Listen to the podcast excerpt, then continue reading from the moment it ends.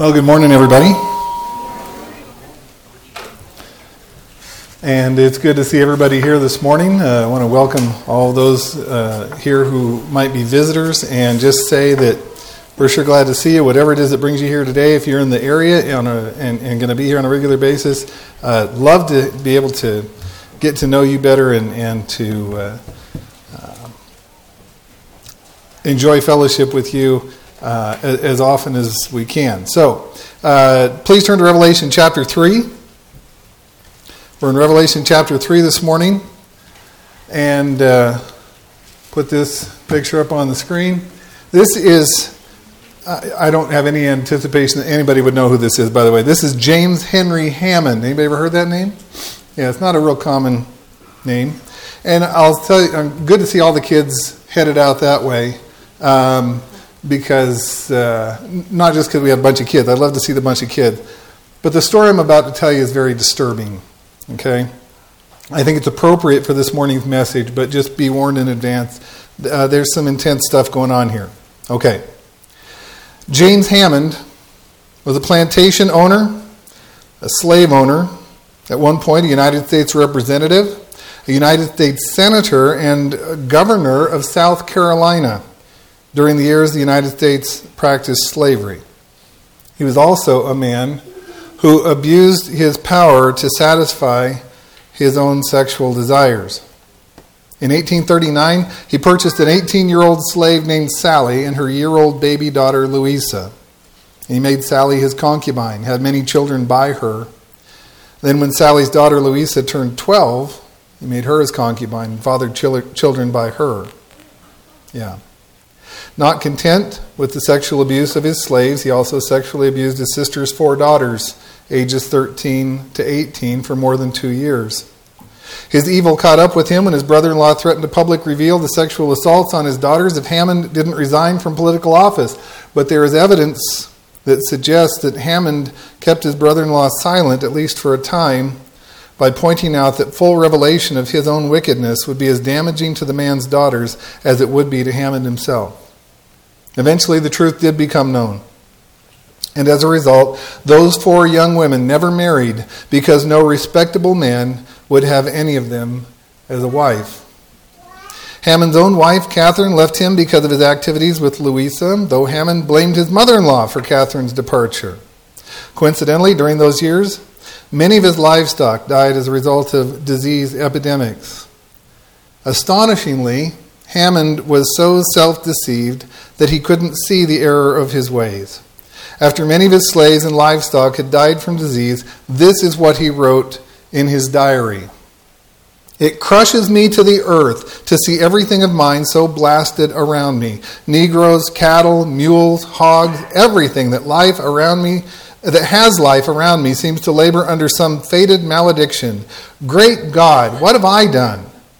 Never was a man so cursed. What have I done or omitted to do to deserve this fate? No one, not one, exercises the slight indulgence to me. Nothing is overlooked, nothing forgiven. Those were his own words about his situation there. There's a word, I think, that describes the attitude and perspective of James Henry Hammond.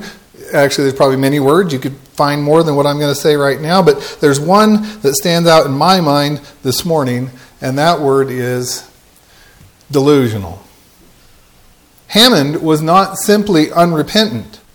His bitterness concerning how others treated him reveals that he had convinced himself that he had done nothing wrong. And for all his troubles, someone else was to blame. He blamed other people, he blamed his health, he even blamed God, saying this Wherever I look around me, I see a wall of fire. Wherever I place my foot, the earth crumbles. God hates me. But James Henry Hammond never blamed himself. Instead, he said this about himself, describing himself in this way who never willfully harmed or desired to harm a human being, who never wronged one that I know of. That was his own self assessment. Man's in denial. Uh, in the modern vernacular, we might wonder just what it was that James Henry Hammond was smoking, right? Okay? well, As we read Revelation chapter 3, verses 14 through 22 this morning, we're going to look at the church in Laodicea. And the Christians in Laodicea had themselves convinced that they were exactly where they needed to be, doing exactly what they needed to be doing. They believed that they were self sufficient, able to handle every circumstance. In a way, they had become a group of Christians who did not think they needed Christ. That an oxymoron? That a contradiction? I think it is. But they were deluded. And to this church, Jesus offers his harshest words of criticism. There is no praise for the church in Laodicea, the church that I call the delusional church. Let's read Revelation 3, verses 14 through 22 together. To the angel of the church in Laodicea, write The Amen, the faithful and true witness, the beginning of the creation of God, says this I know your deeds, that you are neither cold nor hot. I wish that you were cold or hot. So because you are lukewarm, and neither hot nor cold, I will spit you out of my mouth. Because you say, I am rich, and have become wealthy, and have need of nothing. And you do not know that you are wretched and miserable and poor and blind and naked. I advise you to buy from me gold refined by fire, so that you may become rich, and white garments, so that you may clothe yourself and that the shame of your nakedness will not be revealed. And eye salve to anoint your eyes, so that you may see. Those whom I love, I reprove and discipline. Therefore be zealous and repent. Behold, I stand at the door and knock. If anyone hears my voice and opens the door, I will come into him and will dine with him, and he with me. He who overcomes, I will grant to him to sit down with me on my throne, as I also overcame and sat down with my Father on his throne. He who has an ear, let him hear what the Spirit says to the churches. Okay, so in our series of messages here about the seven churches, actually about the entire book of Revelation, but so far our focus has been on these seven churches. Here again is the map showing the locations of those seven churches. Here's Laodicea down here. Again, we've done kind of a roughly clockwise, some, sort of pseudo circular Uh, uh, region here. John writing from the island of Patmos to Ephesus, Smyrna, Pergamum, Thyatira, Sardis, Philadelphia, and now finally down here to Laodicea. Laodicea is located about 50 miles from Philadelphia, about 95 miles from Ephesus. But it was located at the crossroads of two major trade routes. One of those went this way through Thyatira and Sardis and Philadelphia, and one of them came this way. You can see these river valleys here, right? And there's kind of a pass here, I suppose, and then uh, this river valley here that brings you up from Ephesus up to Laodicea. And uh, that one from Ephesus extended on toward the east into all the rest of Asia Minor. The city was home to roughly 100,000 people, probably, at the time John wrote this. There was a temple dedicated to Apollo there. Laodicea was also the seat of emperor worship. There were other various gods and goddesses that they worshipped in Laodicea. Uh, and this stadium here is one of the few that remains in that area. One source claims that this was 1,200 feet long. As long, you can't even see the whole thing here, as long as four football fields.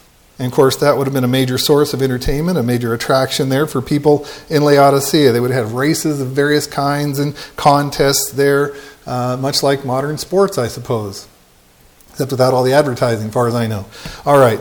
In this aerial view of the city, you can see the long street here with columns on either side. I mean, it just extends clear through the whole city, it seems.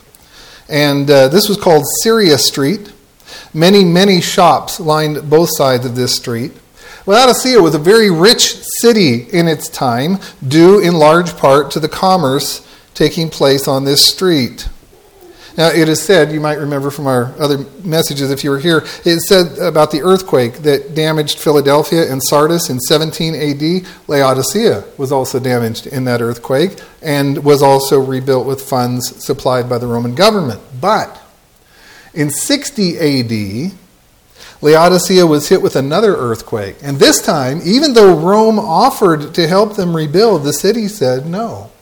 They said they could handle the cost of rebuilding on their own. That's how wealthy this city had become as a result of trade that took place there, among other things. Well, Let's talk about it. The, the vast wealth of Laodicea was accumulated primarily through three major industries. One was the production of a very fine and rare black wool. Okay? This wool was highly sought after, as were garments that were made from it, not just in that region, but throughout the empire. Laodicea was also a banking center for the province of Asia Minor. The city was so rich from its other businesses that it was able to coin its own money. It accumulated enough gold and enough reserves that they were able to coin their own money. These coins were accepted as currency throughout the rest of the Roman world. And finally, Laodicea was the location of a major medical school known worldwide. I don't know if this is the exact location. I don't know if they figured that out yet, but it's something like this. But Laodicea is where they produced something that they called Phrygian powder. That sounds like something you'd find on late night TV today, I suppose. But it was used to make a very effective eye salve. It is said that this salve was able to cure or prevent many eye diseases, up to and including blindness, at least from some causes. Okay? So that's what Laodicea was like. That's the environment there. And apparently, the church in Laodicea didn't have any issues with persecution, none that we have recorded. And they weren't poor like the Christians in Smyrna, not financially speaking, anyway. The Christians in Laodicea were as wealthy as the rest of the population. Jesus doesn't take the Christians in Laodicea to task for not holding to sound doctrine, yet somehow they weren't being ostracized by the rest of society. They were able to do business, they were able to fit in, they were able to be part of the group. Well, let's start in verse 14 and see what the problem really was then in Laodicea. Now, Jesus uses three expressions to describe himself as he speaks to the church in Laodicea, and the first of these is the Amen. Now, we are most familiar, by the way, I think that that ought to be the first words that we ought to teach our little kids, okay? Te- teach them Amen. That way they can shout off in, in, in, church all they want, right? No, they can't anyway. I'm just kidding. I, I, love, I love hearing the little kids. I just think it'd be cool to have someone looking going, Amen, you know, all the time. All right. We're most familiar with the word Amen as used to end a prayer. Now, why do we do that? I mean, you know, we, we do that. Why do we do that, right? Well, we might say, well, because they did that in the Bible. And that would be true. Jesus ended what we call the Lord's Prayer with the word Amen. Paul often used the word Amen at the end of his prayers in his letters, but all that does is transfer the question. Now we have to ask, well, why did they end their prayers with Amen, right? Well, this word amen is the same word that Jesus often used when addressing his followers as he taught them. In the King James Bible, we often hear Jesus say, Verily, verily, I say unto you, or even verily, verily, I say unto thee, right? King James. In the New International Version, it would be rendered, Very truly, I tell you. And while the New American Standard and English Standard versions say, Truly, truly, I say to you, the word is Amen the Greek word has its roots in Hebrew, actually, and, and it means truly. We end our prayers with this word to indicate that what we have just prayed is our true desire, and also to ask for God's own approval of what we have prayed, because prayer is about submission. And we're not going to Him to dictate terms, we're going to Him to try to find His heart. We're going to Him to try to find what He wants to have take place. And so we might be saying, by saying amen, we might be saying, This is really what I am asking of you, God, and may it be what you desire to bring about. Well, Jesus describes himself with this word, I think, because he wants to emphasize that he is the one who determines how things are supposed to be. The church in Laodicea had a false view of what it was supposed to be. They had taken what the church was supposed to be in the world and turned it into something else. So Jesus asserts his authority as he corrects their error. Then Jesus calls himself the faithful and true witness. Now, this is very similar to the description of Jesus given in Revelation 1 5, where he is called the faithful witness. Jesus presents himself as a contrast to the church in Laodicea. They had not been faithful witnesses for him in that city. They had not been true to his desire and will for them. No doubt, they had convinced themselves that they were the church as it was supposed to be, but they were delusional. And Jesus has come to set them straight. The third expression Jesus uses to describe himself here is the beginning of the creation of God. To be careful when we reach a, a, a statement like that. This does not mean that Jesus was the first created thing or that Jesus was the first created being. It means that he is the origin or the source of all that has been created. Now, this echoes what we find in John chapter 1, verse 3 where it says this about Jesus All things came into being through him, and apart from him, nothing came into being that has come into being. When you read uh, Genesis, when you read Genesis 1 1, and it says, In the beginning, God created the heavens and the earth, right? And, and uh, it says that the Spirit of God moved over the face of the waters. We see God the Father and God the Spirit. Both John 1 and Colossians 1 talk about Jesus being present and active in that process of creation. Colossians 1:16 says it this way: "For by him all things were created, both in the heavens and on earth, visible and invisible, whether thrones or dominions or rulers or authorities. All things have been created through him and for him." Now, we say all that, but we might still wonder so, why would Jesus use this description of himself to the church in Laodicea? I think one reason is that the Christians there should have been familiar with this description of Jesus already. And so he's identifying himself in a way that they can uh, know who's speaking. We find in Colossians 4:16 that the apostle Paul told the Colossian church to share their letter with the church in Laodicea. And we just read that quote from Colossians chapter 1 about Jesus being the one who created all things. They should have recognized this expression then as something that described Jesus. Another reason I think Jesus described himself like this is that the church in Laodicea had gotten so far off track, they needed to start over. You ever do that? You start working on something, get in the middle of a project, and you, uh, we just got to scrap this and start over because we are so far out of bounds here, it's just not even funny, right? And so we go back to the beginning and we look at the plans and we start over. I think that's what needed to happen here. The church in Laodicea needed to get back to the original source because it was unrecognizable compared to what the church should have been. Jesus is the one who sets the pattern in all of creation. And Jesus is the one who sets the pattern for the church. It, how presumptuous it would be for us to take the church and try to turn it into something else once Jesus has established it. We need to let the church be what Jesus designed it to be. Now you go on to verse 15 here. Like he says to all the churches, Jesus knows what's going on in Laodicea. And this is the issue. This is what he tells them. He says, this is the first criticism he has of them. Well, not, yeah. this is the first thing he says.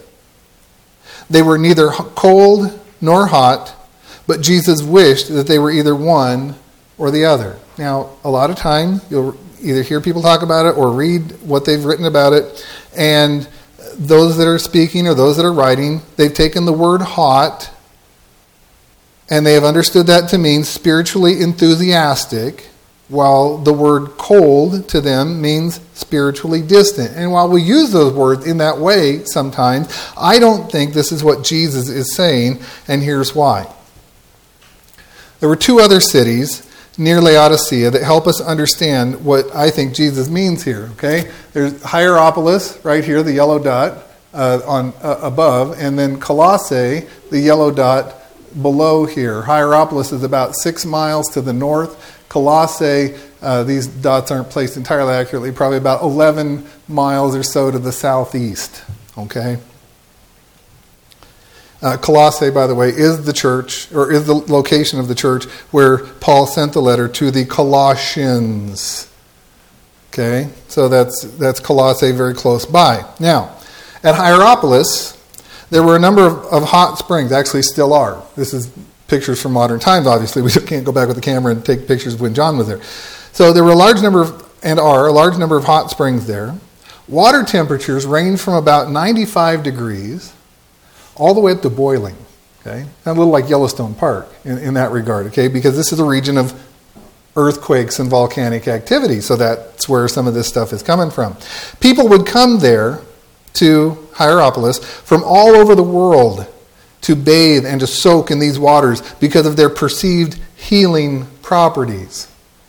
Of course, you have to be careful, right? You know what you call the guy who got in the wrong pool? Stew. Yeah, very good. Okay, that's bad. I'm sorry, that's just a bad joke. The point is that the hot springs of Hierapolis were beneficial and healing. I'll explain it to you later. Okay, yeah. yeah.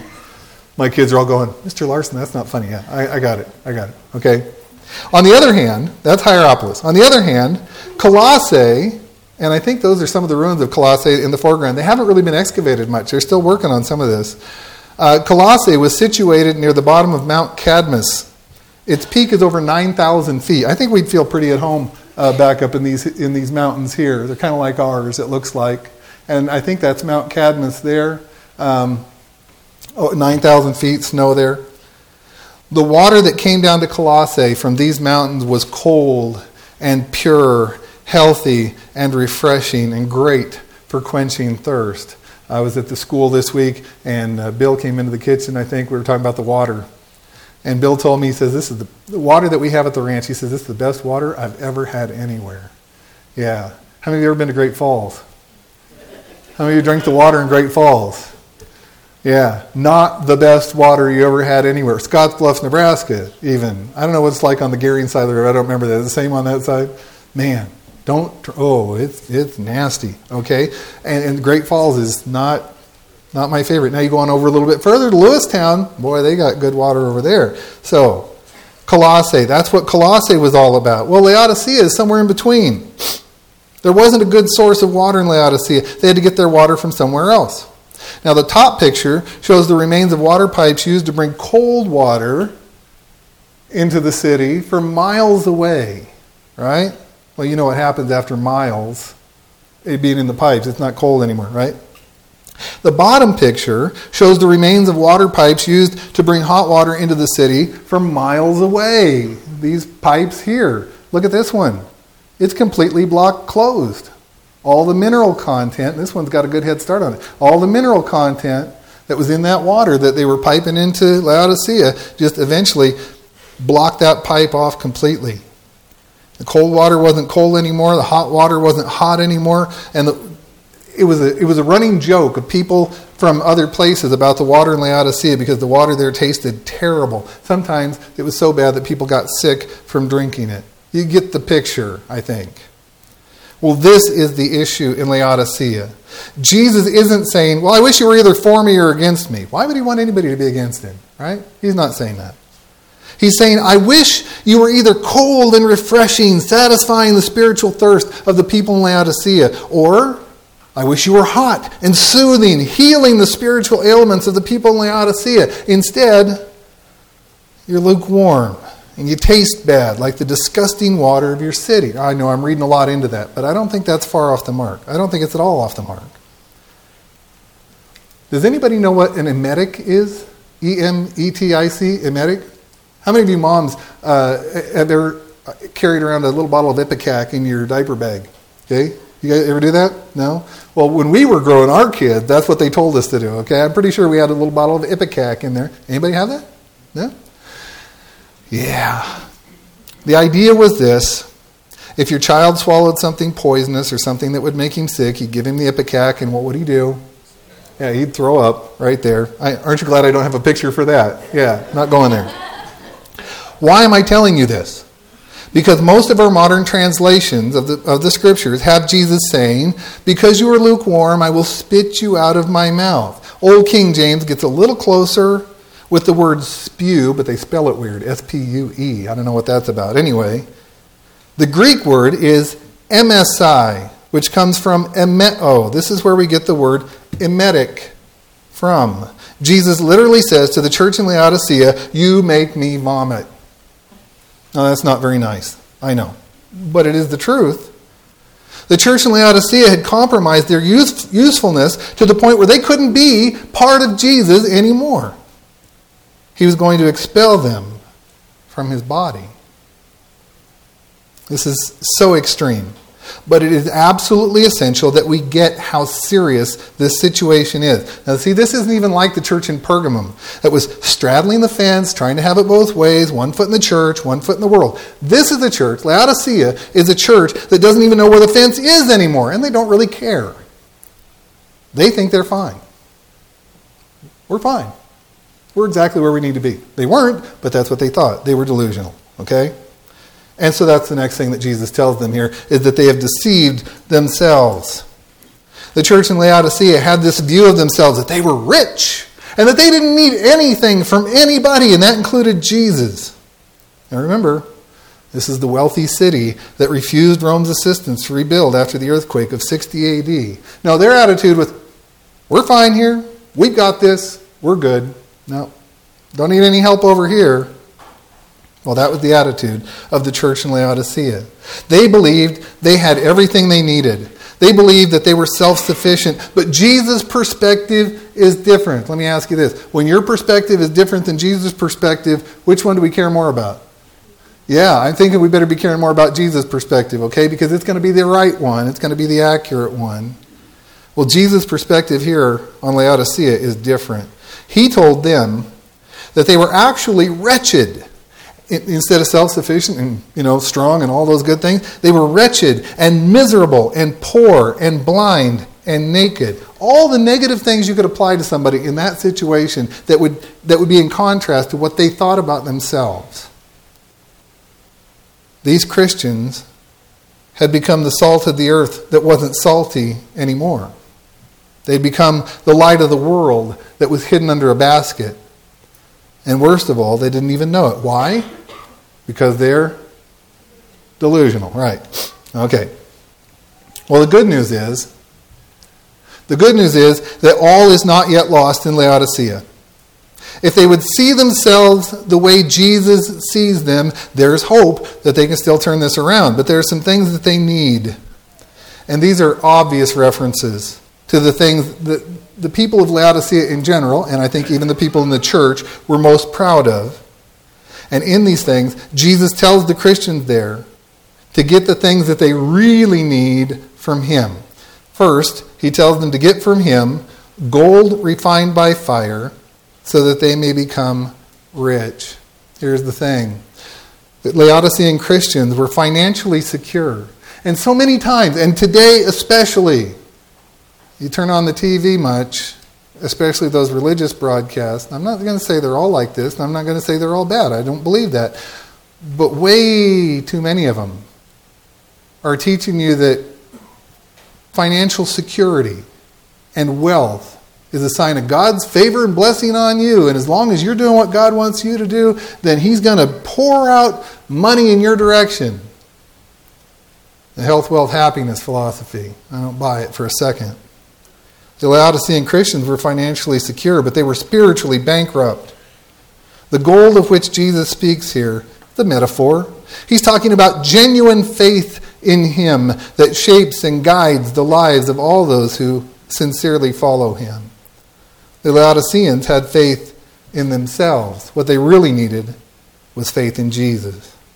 And Jesus told them to buy white garments so that they could be clothed and that their shameful nakedness could be hidden. The Christians in Laodicea, again, very materially minded, they were very proud of their black wool garments, but Jesus said they were naked. Now, Jesus has used the illustration of white garments before, back in verse 5 of chapter 3 when he was talking to Smyrna. White garments symbolize the righteousness that is found only in Jesus. If righteousness was even a consideration for the Laodicean Christians, far as they were concerned, it was their own righteousness. We know that's really no righteousness at all. Jesus told them to get their righteousness from Him. And Jesus described the Christians there as blind. Laodicean eye salve was great for physical ailments of the eyes, but it couldn't do anything for their spiritual blindness. You might remember from Matthew 23 24 that Jesus called the scribes and Pharisees blind guides, referring to their spiritual blindness. And in 2 Corinthians chapter 4, verse 4, Paul said that it's Satan who is the one who blinds the minds of the unbelieving so they can't see the light of the gospel of the glory of Christ, who is the image of God. I think the Christians in Laodicea had completely lost sight of who Jesus is and what Jesus wants. Jesus told them to buy eye salve from him so they could be cured of their spiritual blindness. And he told them that they needed discipline. Now, I think we all understand the need, in theory at least, hypothetically, the need for discipline even if we don't always enjoy it, rather than talk a lot about discipline here because we do understand that process. Let's focus on the other half of Jesus' statement.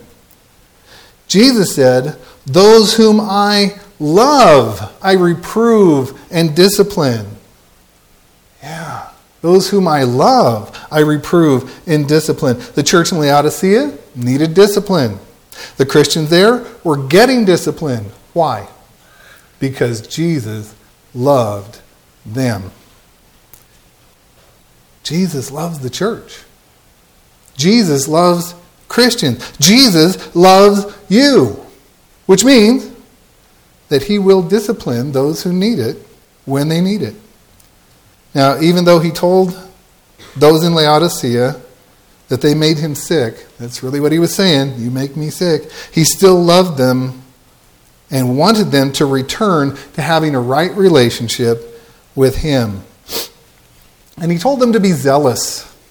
Now, do you think it's a coincidence?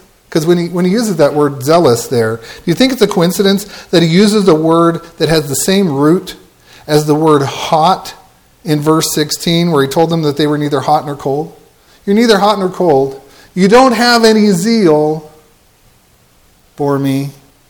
I don't think it's a coincidence. They needed some enthusiasm, but not for their own supposed self sufficiency. They needed enthusiasm for the sufficiency of Christ.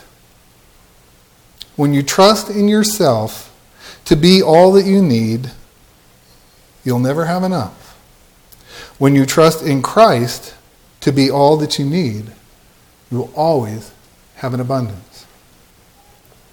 And like Jesus told all the churches except for Smyrna and Philadelphia, he told the church in Laodicea to repent.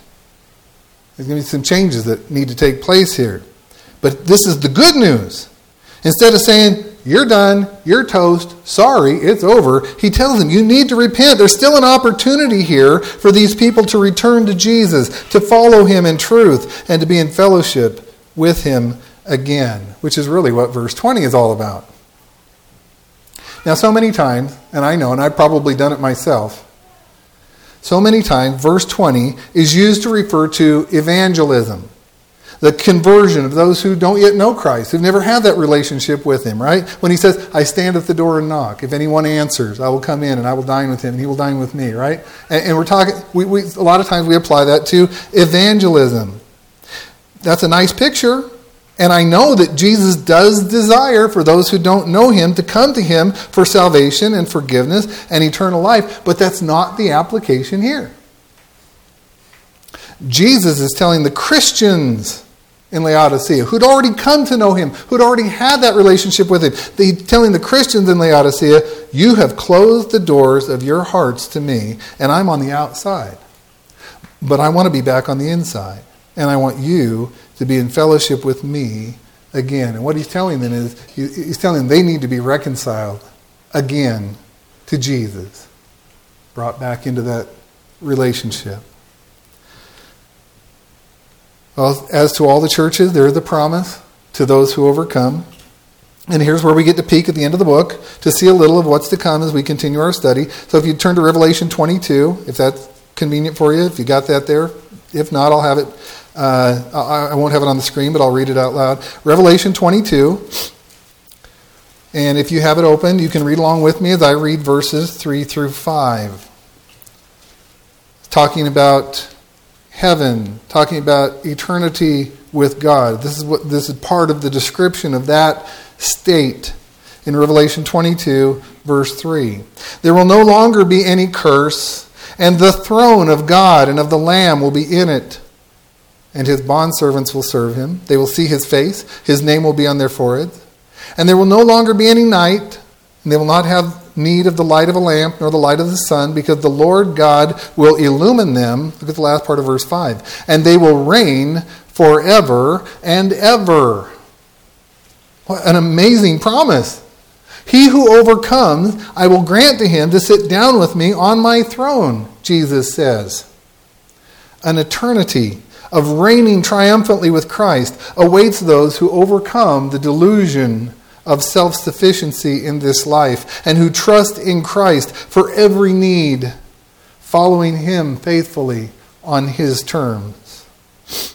And it's not like Jesus is asking us to do something that He didn't do even before his crucifixion. In John chapter 16, verse 33, Jesus told his followers to take courage because he had overcome the world. Now, we might say, well, how? I mean, the cross hadn't even happened yet. Well, he overcame by not sinning. He overcame by teaching and upholding the truth. He overcame by being obedient and faithful. And he showed us the way to overcome by being an overcomer. Now we get to the end of the chapter, verse 22, like we've read so many times with these churches so far. He, he says, He who has an ear, let him hear what the Spirit says to the churches. Not just audibly let it land in his ear and, and touches, you know, his parts that mechanical parts that make up the hearing process. No, not that. To hear, to understand, to apply, right? And I have a question. I'm going to assume that there's something here, but I'm going to ask the question what did you need to hear in today's message? I mean, there's however many there are here. You're all individuals. And we might say, well, there's as many different answers as there are people here. That's possibly true, but I, I want to break it down a little simpler than that. In light of what we've discussed in this passage, I think there are potentially four kinds of people here today. And I'm not saying all of these are present, I'm saying they all could be present. Now, first, there are those who are Christians who get it, right? You're not relying on yourself as though you have everything you need independently of Christ. To you, I say, let the letter to Laodicea be a warning concerning some place you never want to go. Don't let materialism or personal accomplishment or comfort ever become a substitute for your dynamic faith and life in Jesus Christ. Second, more of the group that this letter was addressed to. And again, I'm not saying all these people are here, but you have to determine whether it applies to you or not. And the second group would be those, those who, people who are Christians, but who have deluded themselves about what Christian life is really all about. And they think that they're self sufficient. People like that are wrapped up in their possession, they're wrapped up in their own agenda. They might claim that their faith is in Jesus, but really it's in themselves. Now, if there's anyone like that here today, and I'm not pointing fingers, I'm not saying, I'm just, I'm just saying that that possibility exists. If there's anybody like that here today, I will say this that, like the church in Laodicea, you have become lukewarm, neither cold nor hot. And frankly, if that is you, you're making Jesus sick. Repent and seek the riches that Jesus has. Renew the enthusiasm you once had in submitting to Him and in serving Him the way He wants you to on His terms. Him being your sufficiency. Well, the third group, the third group would be those who are not Christians and who are content with that. Today's message, I will say, was not primarily evangelistic in nature.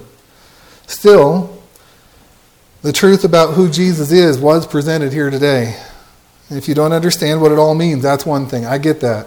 Let's have a conversation. Let's ask questions. Let's talk, okay? If you, if you want to know and you don't understand, let's, let's discuss it. But if you do understand and you choose to reject him, please know that you are rejecting the only hope that you have of finding true fulfillment and purpose in this life, as well as the only hope of finding anything good in the life to come. And there is a life to come. And finally, the fourth group There may be some here today who are not Christians yet. But you've come to understand who Jesus really is. You've come to understand why he needs to be your Lord and Savior. You truly want to be reconciled with Jesus. You want to have fellowship with him both now and in eternity. You're ready to repent, or perhaps you've already repented of your sin. You're ready to confess your faith in Christ to other people, and you're ready to be immersed into him for the forgiveness of your sins. And I'd say for any who are at that point today, please come forward as we stand and sing our invitation song.